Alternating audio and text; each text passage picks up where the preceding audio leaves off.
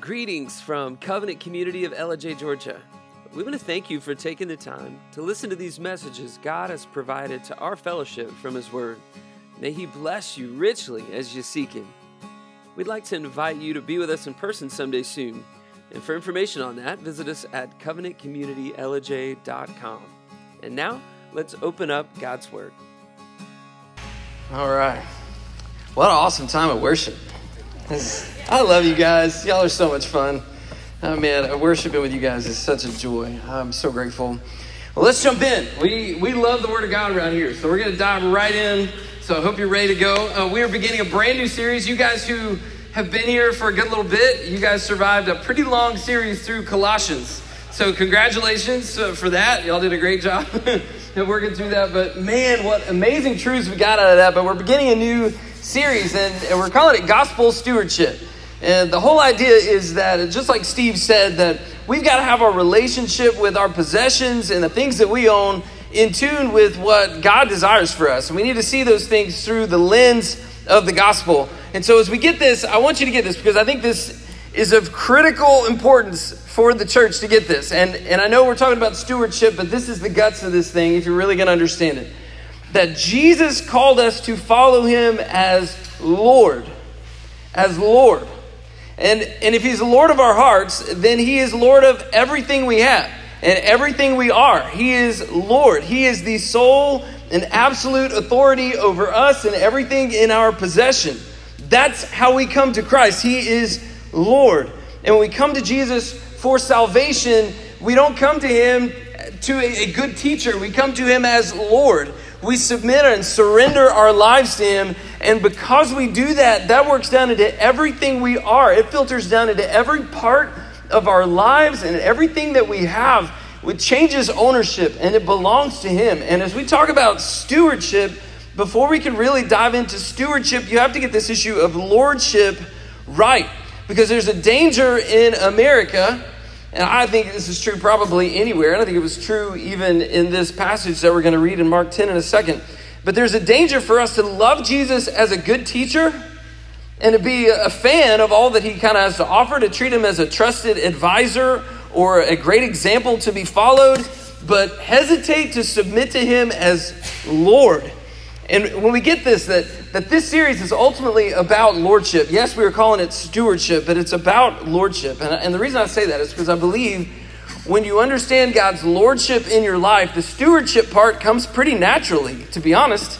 And, and I, I say that carefully because in a second we're going to remind ourselves that gospel stewardship is not natural. It's in fact supernatural. And it's what we learned in Colossians. It's Christ living in us that brings that to bear. Like, he is the one that causes that to happen and so, but that's what happens when we submit to Him as Lord.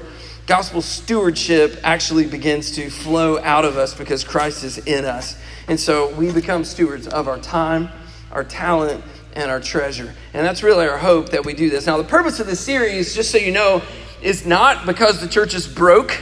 Uh, you, you need to know that. Like, the church is not broke, and God is not broke. And so, we're not doing this as a fundraiser. Uh, you really need to know that. This is not this. Uh, we're not doing this because we're trying to, to get something from you. We want to get that out up front. This, the heart behind this series is simply this that it's going to shine light into places in our hearts that we don't typically like to look. And it's going to reveal, I believe, the true condition of our souls. And I, I want you to think about this as we approach this whole series and certainly today.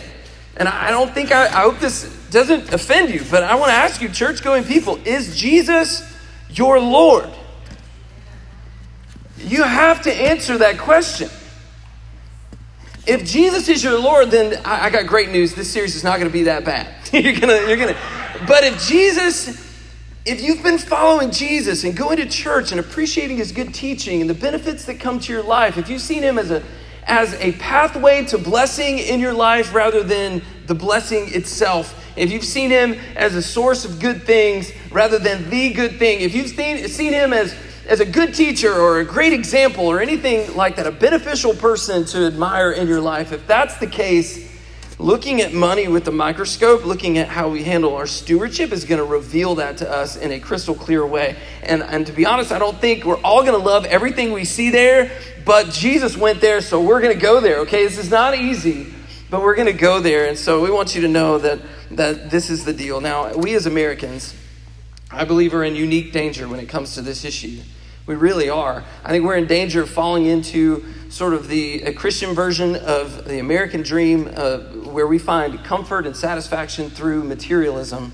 And, and because we live in such an affluent nation, man, we, we have the tendency to gravitate towards that. But in the end, here's what we know, and we know this from several things we'll look at later, like the life of Solomon and other places, people far richer than us who've been able to look us square in the eye and say, it's vanity. It's at the end of that, it's going to actually leave you more thirsty. It's going to leave you more empty. You can pursue materialism all you want, but in the end, it's going to betray you. And you're going to be in despair because you wasted the resources that you had. We have this opportunity wherever you're at in your life, and I don't care if you're you know, later on or right at the beginning, young couple starting out, man, you get to hear this right now, you get to dig in.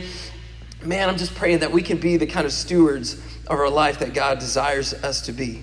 Now, here's the thing: some of us think, well, some of us are obsessed with treasure. Y'all like the pirate movies?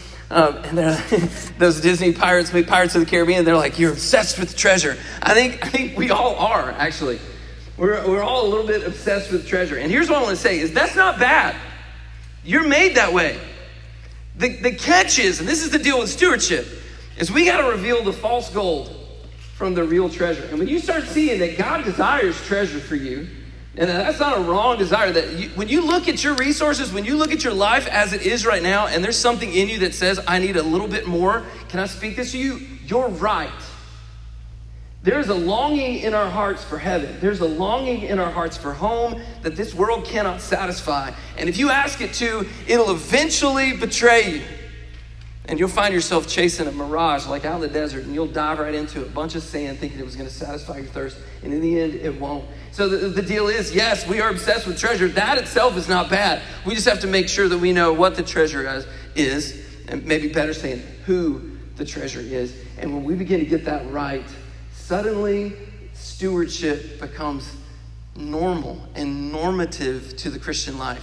The, the series we're, not, we're going through here is we get this, this is not for the Christian elite to figure out. This is basic. This is what we as believers have to yield ourselves to. In fact, the heart of it is, is exactly what salvation is. Remember when Colossians, just as you received him, so walk in him. We yielded to him as Lord of our lives. We gave him everything and he saved us. That actually happened though. We ceased to be owners of our own life, and now he is. And the crazy thing is, is that as, as difficult and challenging and confusing and scary as this life is, we can trust our God to supply every one of our needs. And that's not easy to do, but we really can. And so stewardship comes to basically getting to this truth that He is actually Lord. And we all seek treasure. The, the catch is that some of us are trading the real treasure for trinkets that moss will eventually eat and rust will eventually destroy. And so when we we say this, and we're going through this series, this is not a fundraiser, this is a lifesaver. Uh, I'll remind you of this again in a second, but this, this stewardship issue is not God's plan to pay for the church. It's his plan to free the church from materialism. And so if you think that we're up here trying to fundraise, we're really not. God doesn't need your money or mine, or he can handle it. Like, he really can. Like, there's no doubt about it. He can do what he sets out to do. Right? It's our joy to yield to his commands and experience the blessing that comes with walking with him in his ways. So we're going to get into the stewardship thing. And uh, Dave Ramsey and those guys, in fact, we've got a class that's coming around the corner in January. We're really excited about that. And we hope that you'll make plans in January to take that. But they give this definition. A guy, Chris Brown, who works with them, says stewardship is managing God's blessings, God's way for God's glory. And when we recognize that every aspect of life is a blessing from God, our perspective on ownership drastically changes. With this perspective, we intentionally worship Christ as we seek to glorify Him in our management of His provisions, including our management of our Christian influence. I really love that. Stewardship is managing God's blessings, God's way for God's glory. I think it's awesome. So we're going to really dig in and look at that. And so today we're going to we're going to dig into uh, Matthew or excuse me Mark 10 where we're going to look at Jesus' encounter with a rich young man. But before we do that, I think we need to deal with this word rich and, and, and really take a step back and be reminded of a couple things that are true. I know when we hear that word rich, several things go through our mind. I, I had the privilege of going to Kenya with Steve, and we had the chance to do a, a an awesome youth camp there. Steve's parents planted uh, a seminary that trained about 80 pastors, and over time they planted a bunch of churches. And they have youth camps where, where students from a lot of those churches will come together. And so I was super honored to be there. And I had a couple of uh, a couple hundred students from Kenya all over the place gathering there in Karatina, sort of the hub, and we're meeting in this church that Mama and Papa built. I mean, that's an intimidating place to do ministry. I'm just being honest, man. The bar is high.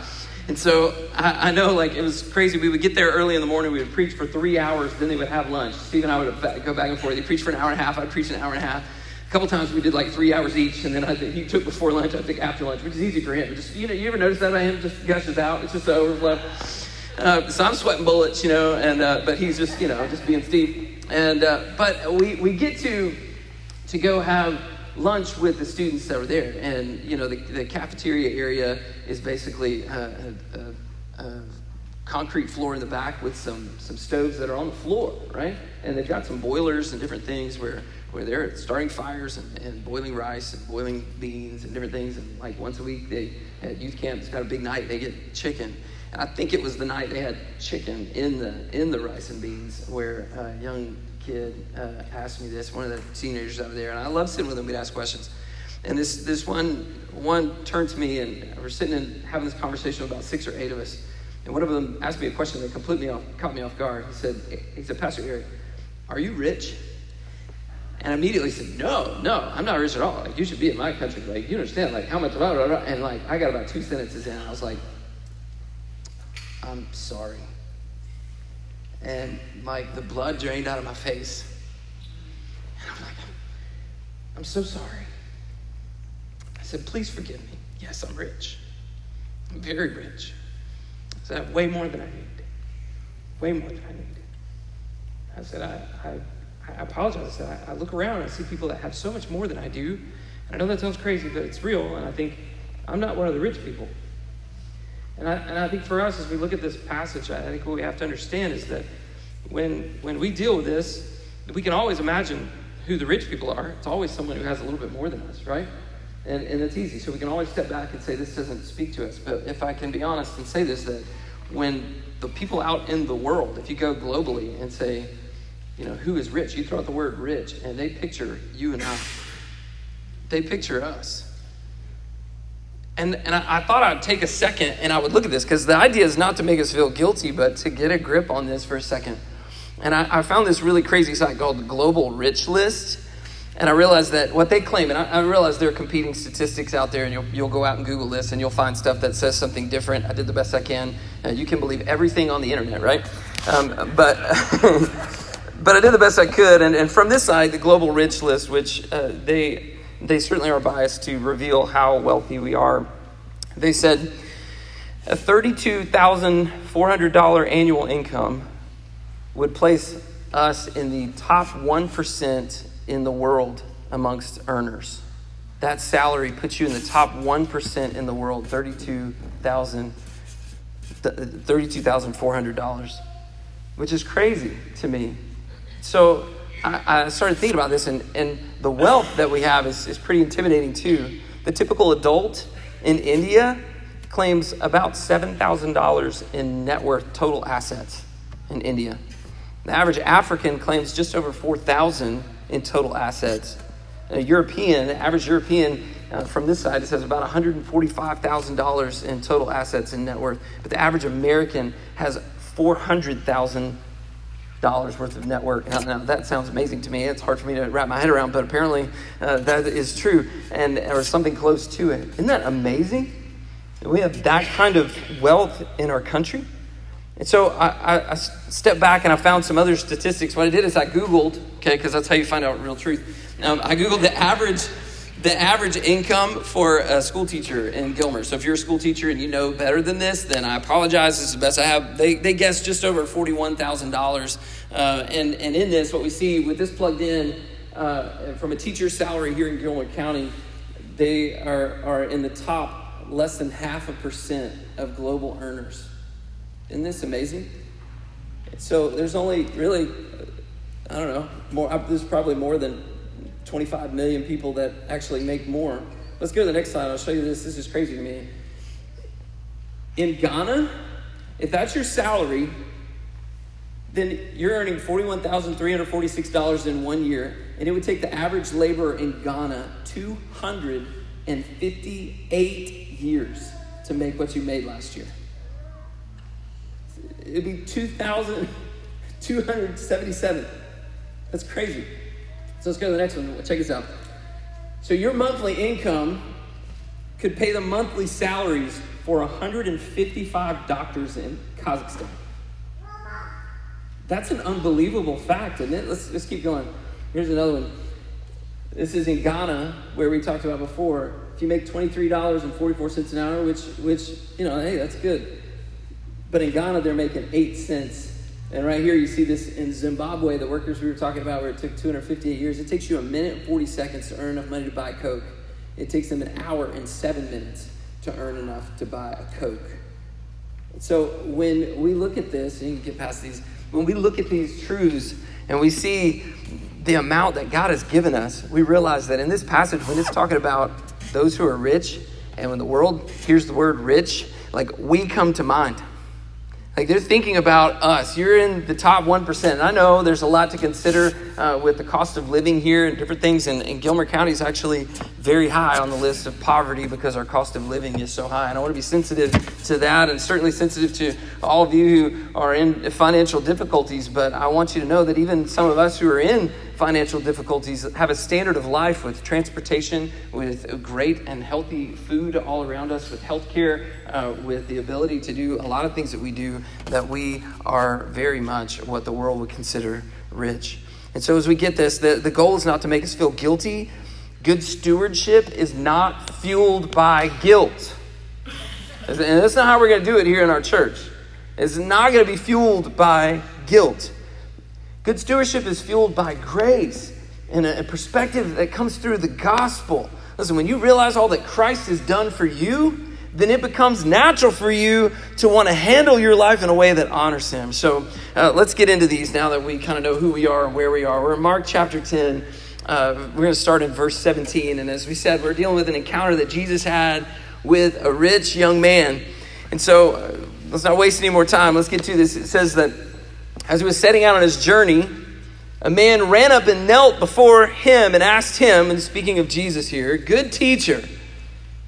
Talked about this already, right? Y'all see some red flags? Good teacher, what must I do to inherit eternal life? Amazing question. And Jesus said to him, Why do you call me good?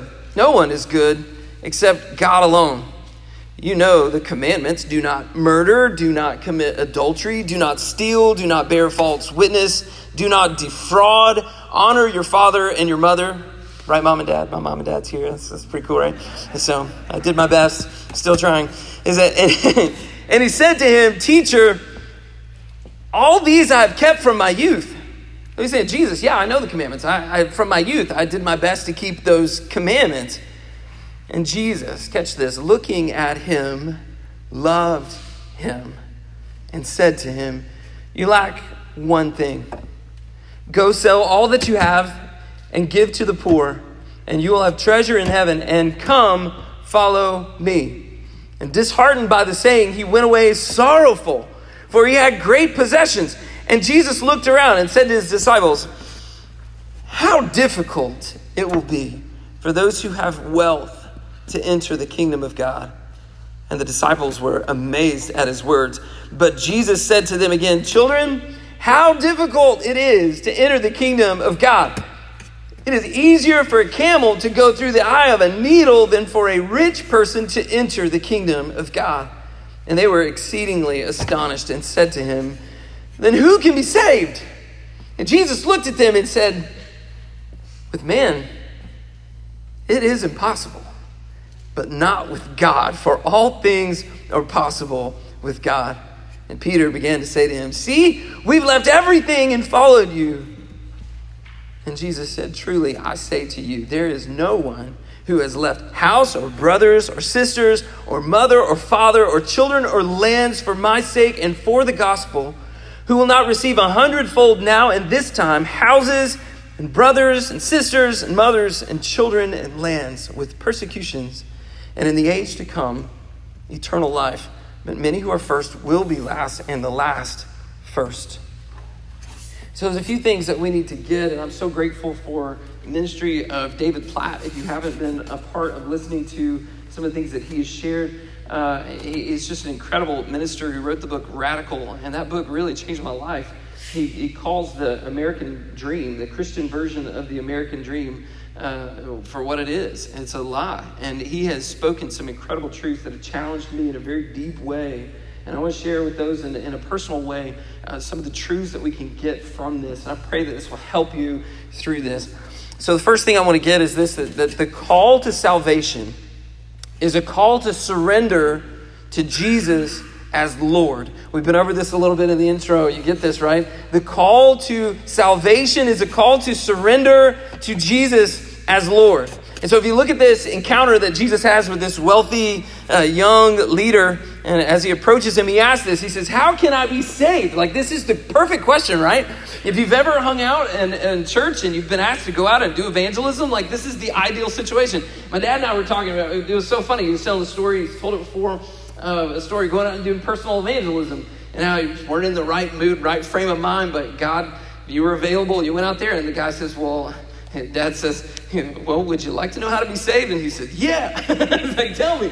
So, perfect, perfect situation, right? Where you, you get those kind of questions. And, and we've taught people how to answer that question when they get there, right? Like, we want to go and go through the Romans Road or however we go through that. And there's a procedure. But look at what Jesus does. He says, he says, Go sell everything you have and give it to the poor and then come and follow me. That's that's what Jesus says there. So some of us, like with our training, we'd be. if this was anybody but Jesus in this passage, some of us would be like, "Wow, you really messed that up." Like, he did that totally wrong. Like, where's the gospel in that? Why didn't he talk about forgiveness or grace or anything? Instead, he just totally turns a flashlight on this guy, and he's he's he's like, "Hey, you know, give, give everything away." Yeah, and and this is the reason why. And I, I say this You've got to come to Jesus as Lord. And I said that this is primarily about lordship. This encounter is primarily about lordship. This rich young man who had so, so much, he valued that.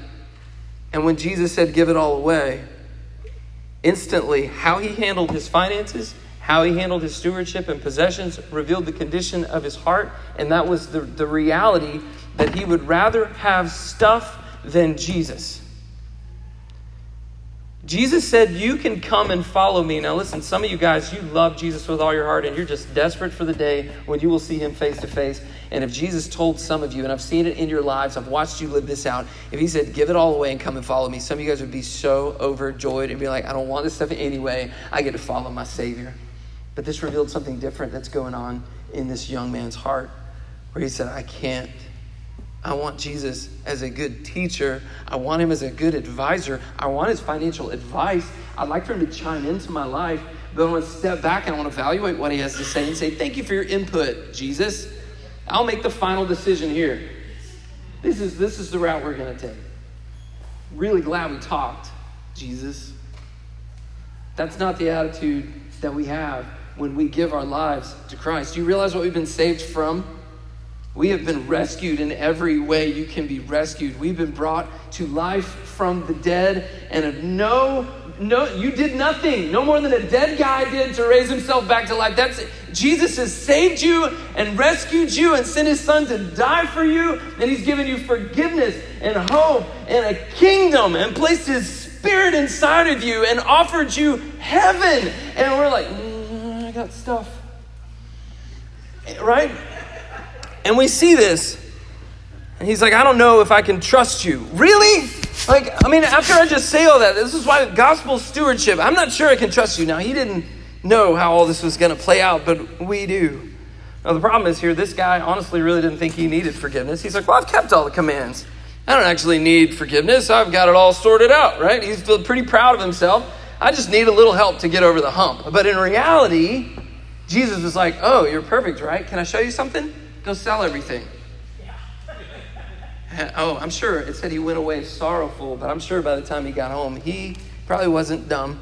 He probably realized what had happened.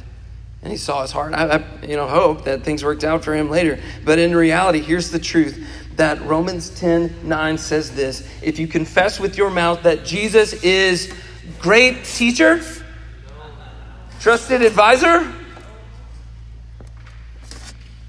a lot of what we call Christianity is, is not. We don't confess Jesus as a good helper to achieve what we want. He's not the pathway to blessing. Listen, He is the blessing. And when we see this, it says, if you confess with your mouth that Jesus is Lord and believe in your heart that God raised him from the dead, you will be saved. Listen, if you're a Christian, ownership has changed. He is now Lord. And sometimes we play games with that. But it's time for us to do this and look at this. So when Jesus says this, the call to salvation is a call to surrender to Jesus as Lord. We're going to pick up the pace here. And the second thing is that Jesus calls his followers to trust and obey. And this is what I'm hitting on right now. And this is the, the reality of this that Jesus gives this guy some pretty intense commands. In, in verse 21, it says five commands Go, sell everything you have, give to the poor, come and follow me. Like that's a, that's a lot he just gave that guy, right? And that's that's a bunch. And and uh, maybe you feel like he's asking kind of too much. And so what do we actually do with this passage? And I'm grateful for some teaching I've got on this. And, and, and here's the, the bottom line is that when Jesus says something very, very difficult, we tend to do one of two things. Either we want to universalize that for everyone, or we want to minimize that so that it affects no one, right? And so, if we universalize this truth and say it's God's plan for every one of us to right now go sell everything we have and give it to the poor, and we say that is a command not just for this guy, but for each of us. The second you're saved, you trade everything. Like that's that is not that's stretching this passage a bit far. And how do we know? Because Jesus is standing with disciples that probably still own things. I mean, they had potentially houses. Some apparently still own some boats. They had something to go fishing with later. Uh, they had resources. Some of they had funding of some level. Like we get this that that these guys weren't completely without worldly possessions. So uh, this has actually been kind of a, a, an error that was taught over the years, where we felt like, well, as Christians, we're not allowed to own worldly possessions, and that we're to renounce all of them uh, and actually live that out with nothing and have nothing and uh, in reality, that doesn't really square with the rest of Scripture. Okay, and so if we universalize this and say this is for everyone, it goes a bit too far. But if we if we step back and say, "Man, I'm glad you said that because I was not going to do it." but before you get too excited, understand that, that we have this tendency to minimize it, and we say, "Well, Jesus would never ask any of us to do that. He just wanted him to, to say he would be willing to sell everything he had and give it to the poor." And I heard. Uh, this is just this reality. If if Jesus meant that we only were supposed to kind of have happy feelings when he said that, that's probably what he would have said. Instead, he said, "Hey, go sell it. Like have let it go, and then come and follow me." That's what he said. And we have to assume, since Jesus can't lie, that that's what he meant, right? So we get that. So if he means that, that means that it's quite possible that he may ask some of us to do that at some point. He certainly asked more than just this one guy to do that. There were many people in his ministry that he asked to do that. So, I, I, our American version of Christianity, we think he would never ask us to do that. In fact, the whole point of Christianity is to get wealthy and healthy. Why would he take my stuff away? The, the preacher said I could get more from him. Like, why? This is backwards. And this is what I say to you like, we have to understand that, that Jesus said, if anyone would come after me, let him deny himself, take up his cross daily, and follow me. For whoever would save his life will lose it, and whoever loses his life for my sake will save it. What does it profit a man if he gains the whole world and loses and forfeits himself? In Luke 14, he said to a whole crowd of people, Therefore, any one of you who does not renounce all that he has cannot be my disciple. And that's really what the change of ownership looks like. It's God, I renounce ownership of all of this. And, and the thing is that the craziest thing is that God lets us, this is stewardship. He lets us keep a lot of it, but it doesn't belong to us anymore. And if He says give it away, we have to give it away because it's not ours. And if He blesses us and says keep it, And we enjoy that and leverage that for the glory of God, that his kingdom spreads to the nations. That's what we do. And so we can universalize that or minimize that. Neither of those is what we're supposed to do. But we have to understand this that ownership has changed, and we have to trust and obey God. We trust that he is able to take care of us even when he asks us to do extreme things. And I'm thankful in a certain sense that God's never asked me to do that because I know it would be hard. But in the same sense, I have to remind myself that if He asked me to do that, then it'll actually give me more joy than if I didn't. And I don't know how to explain that, but that's what happens when you follow Christ and He is in you. So the third thing, I'll say this that Jesus commands us to give generously because He loves us. This is why He does this. And I know this is challenging, but it says in this passage, it says, Jesus looked at this wealthy young man and loved him. And when Jesus sees him, he, he loved him enough to say this. And we, we look at this and we think, wow, I don't know about this. I don't know if I can trust God because it sounds like what you're saying is, is that you want me to entrust everything I own to God because he wants to make me miserable and unhappy. And he just wants to mess with me. Like, why would God do that? And in truth, it's this that Jesus knows the danger of riches and how prone we are to the deception that this is all there is. Right? He knows that we routinely will forfeit our lives for more stuff, for bigger stuff, for upgrades, only to realize in the end that it's vanity. But he also knows this. This is the Jesus looking at this man who loves us, who's giving us this truth. He knows that one day we will see him face to face. And whatever difficult thing He's asked us to do in regards to stewardship, we will look at Him. And I don't care how challenging and crazy it was while you were here on earth, when you see His face, you will thank Him for what He did and what He asked of you. See, here's the thing stewardship and, and giving is all about Him uprooting this lie in our hearts that we should live for this life, building our own little kingdoms rather than laying down our lives in order to build his kingdom. And so I know some of you, you think you've got this figured out. So I get it. Okay, so God wants me just to be miserable now so that I can be happy later. I got that. That's what everybody tells me all the time. Be miserable now so I can be happy later. Sounds about right, right? Thanks, God. Can I? No! That reveals a deeper assumption in your heart. Okay? And listen, if you think that God is just keeping you miserable now so that you get a reward later, then, then your assumption is, is messed up. Because here's the thing Jesus, we keep saying this, Jesus is not your ticket to the reward that your heart really desires. He is the reward that your heart really desires. It's true. You may not believe me, but Jesus is better than money. And so when he's telling this guy, give away everything so that you can have me. He's doing this because he loves this guy. And he wants him to have joy and fulfillment and hope and peace and to not have to look back at his life and say, I wasted it. This is a loving God saying, Give it away. It's wrecking you. It's like a disease in your soul. It's like drinking salt water. It is drying you out from the inside. Let go of it and come and live and be free. This is what Jesus is trying to do in him. It's because he loves them. He's not trying to make him miserable now. Listen, joy comes now. It's not just for heaven. When we walk with God in stewardship with him and yield our resources, everything that we are and everything that we have to him, the fun begins now. And I know that sounds crazy for some of you who, who may not think that way, but it really does. It really does. Listen, uh, Jesus speaks to his disciples and followers in a few different places, and in Luke 12, uh, verses 22 through 34, you know, swallow hard, you can get this. But he says to his disciples, Jesus is going right at this attitude that Jesus is a, a pathway to gain rather than the, the treasure himself. Listen for this heart in Luke 12 22. He says, Therefore, I tell you, do not be anxious about your life, what you will eat, nor about your body or what you'll put on, for life is more than food. Sometimes he tells it like it is, right? Sometimes I don't even believe that. Um, and the body more than clothing.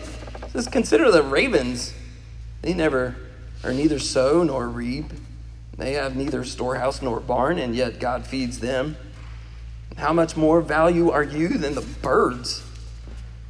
And which of you, being anxious, can add a single hour to his span of life?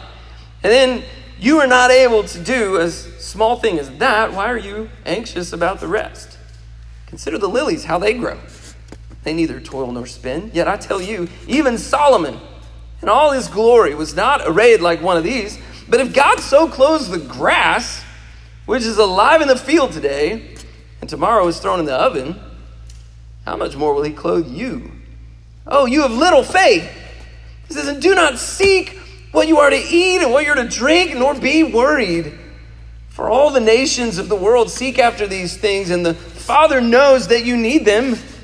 Instead, seek his kingdom. And these things will be added to you. Listen to this tender words from our Savior, our shepherd.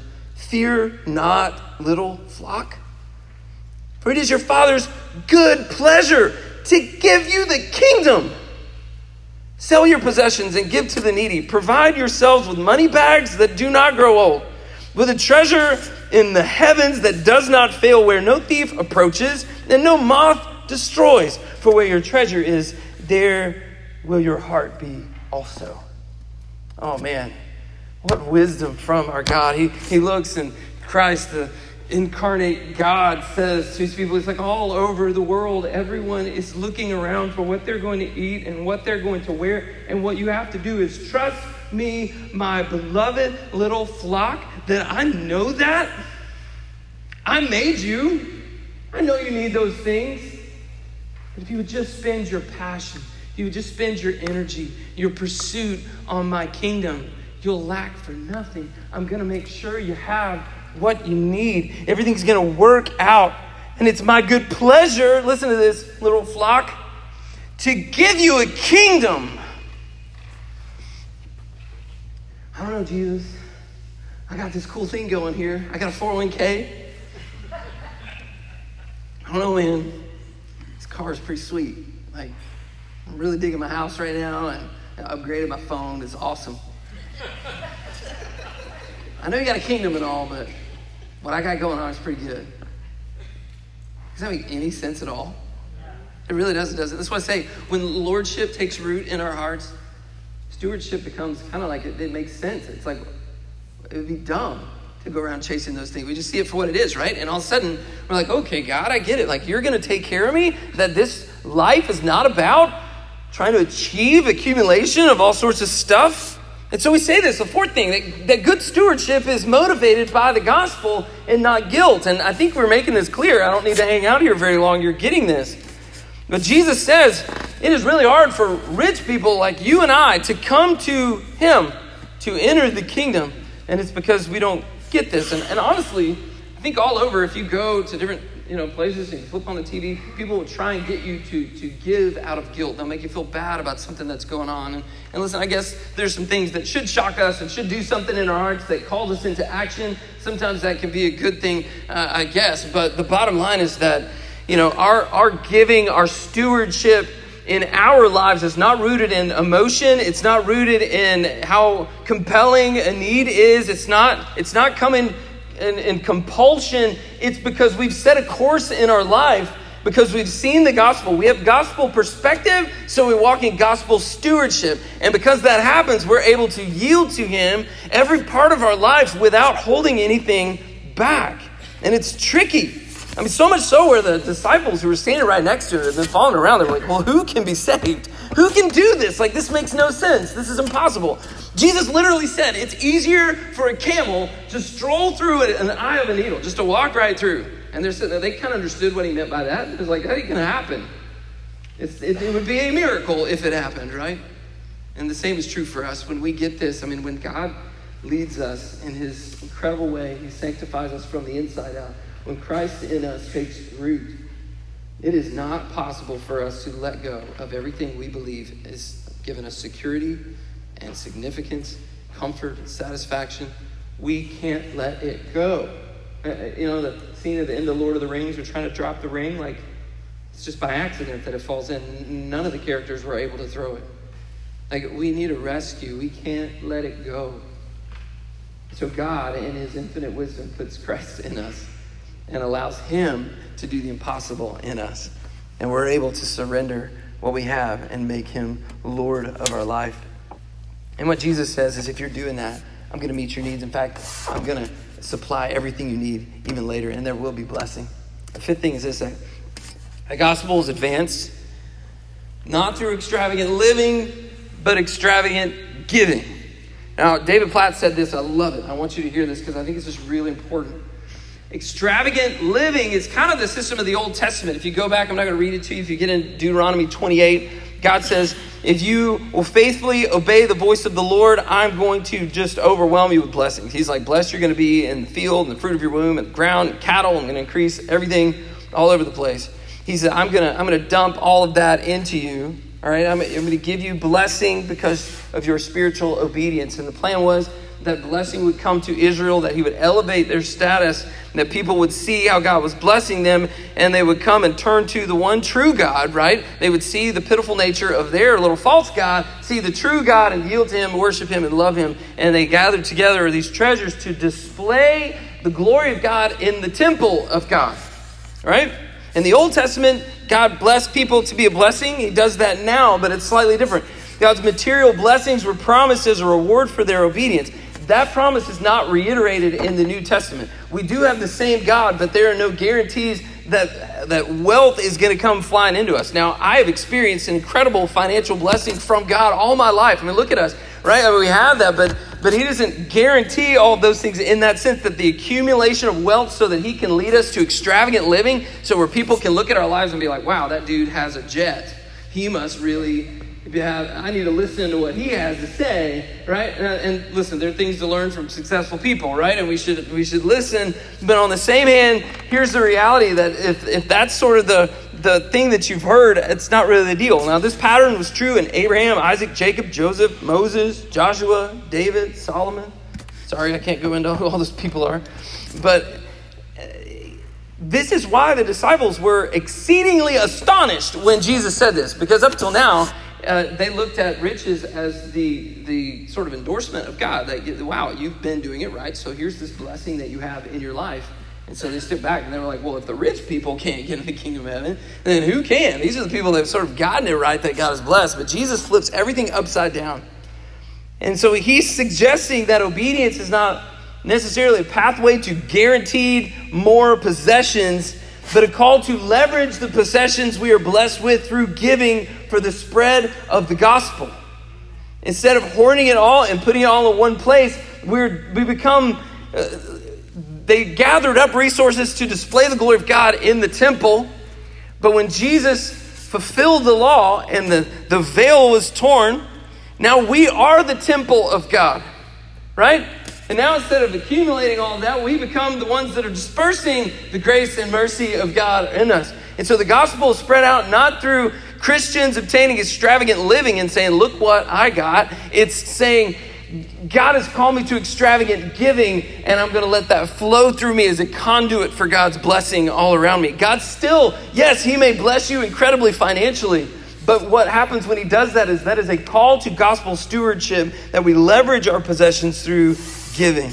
That's, it's so important that we get that so we have our expectations right, and there's more to say there.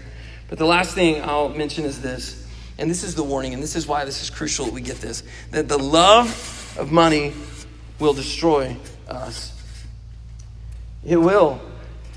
And as Americans, we probably are more infected, like we we don't realize we have the virus, but we grew up in this culture and we are hit with it. In the same way, I didn't know what was in my heart until that Kenyan high school student asked me if I was rich, and my, my immediate reaction revealed something about my heart that I didn't know. And I think that what we need to look hard at and see is that, that there is absolutely danger in this. In 1 Timothy chapter 6, Paul speaks to a young pastor, Timothy, he's training. He says, Godliness with contentment is great gain. And he, he goes to explore, or I guess explains some of the difficulties of some people that are giving Timothy problems. He says there's constant friction among people who are depraved in mind and depraved, deprived of the truth, imagining that godliness is a means of gain. Paul says to Timothy, there's people out there that are imagining that godliness is a means to gain. He said, But godliness with contentment is great gain. For we brought nothing into the world, and we cannot take anything out of the world. If we have food and clothing, with these we will be content. For those who desire to be rich fall into temptation, into a snare, into many senseless and harmful desires that plunge people into ruin and destruction. For the love of money is a root of all kinds of evil, and it's through this craving, craving, that some have wandered away from the faith and pierced themselves with many pangs. Listen, Jesus is entrusting or, or inviting us to entrust everything to Him because He loves us and for our good. And when we can begin to allow Christ to be elevated in our life, our love for Him will eventually overshadow our love for money. You, you're not going to be able to go home and turn down the knob of your love for money by itself. The only hope that we have is to turn up the knob of Jesus, to elevate Jesus to his proper place, to lift him higher and higher and higher and higher and higher in our lives. And part of the way we do that is by giving and practicing sacrificing for other people, of yielding some of our resources. And as we do that, what we see is that Jesus himself, we begin to see that as we invest our treasure, that our heart becomes more with him, and we begin to see him as the treasure, not as the pathway to more treasure. And when we get that, man, the love of money gets uprooted in us and replaced by the love of our Savior. Listen, Jesus is not trying to deprive us of joy. Jesus is trying to supply us with joy. And that's why stewardship is so important because this can absolutely destroy our lives. We can't wait until it's too late to realize that it's a mirage, that God has offered us a kingdom. We don't need to trade the real treasure in for trinkets that one day moths are going to eat and that rust is going to destroy. Listen, let me say this again stewardship is not God's plan to pay for his church. It's God's method, God's method of freeing his church from materialism and love of the world. It's a daily, weekly opportunity to let go. And we need that reminder, even as if we've been believers for a while. And, and, and let me just sort of, how do we apply this to our life today? Well, here's the bottom line. For those of you who've been Christians, we have this tendency, those of us who have been following Jesus, to become accustomed to what we have and begin to want to take back ownership and imagine that we have ownership when we've actually not, we've already given it away. And it's important for us to step back and say, God, I once again, I'm here to yield my possessions to you, to do with as you wish, to leverage them for the gospel. Whatever it is you desire to do through me, it is yours. And if you let me keep it all, I'll thank you. And if you call me to give it away, I'll thank you. And wherever you lead me, whatever it is you ask me to do, I'll give you glory. Listen, if that's what God's calling you to do, man, I encourage you to do that. Listen, living for this life is just, it's such a waste.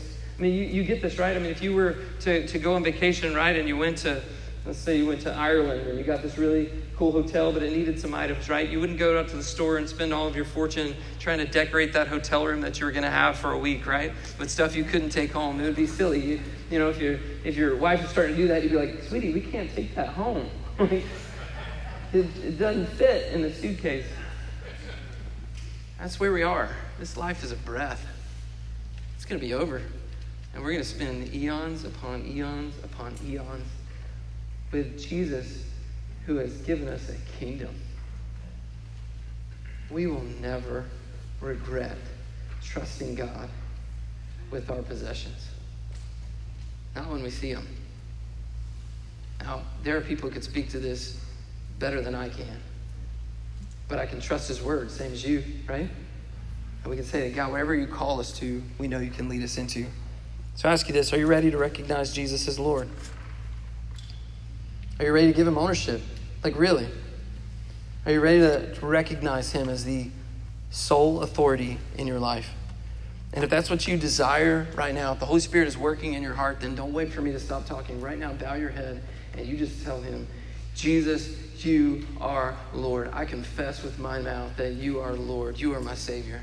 Listen, He can be that because He died on the cross for you. He has paid the penalty for your sins so that you can receive forgiveness by grace through faith, not by your own works, but because He has done it all. There's so much to say about what this conversation with this rich young young leader here about the, the commandments. But man, it, it, Jesus, it, it's clear he wanted to see his need for a Savior. And listen, I, maybe this conversation does the same thing it may have done in this young man.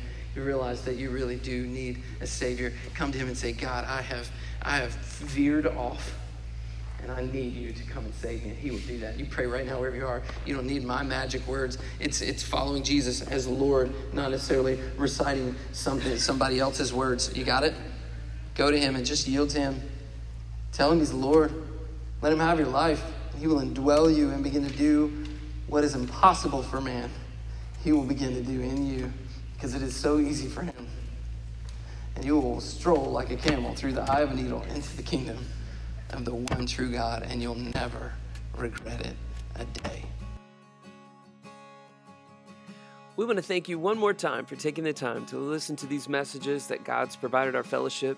We believe He's doing something special among us and would love for you to be a part of it. We hope that you'll take the time to come and visit us in person someday soon.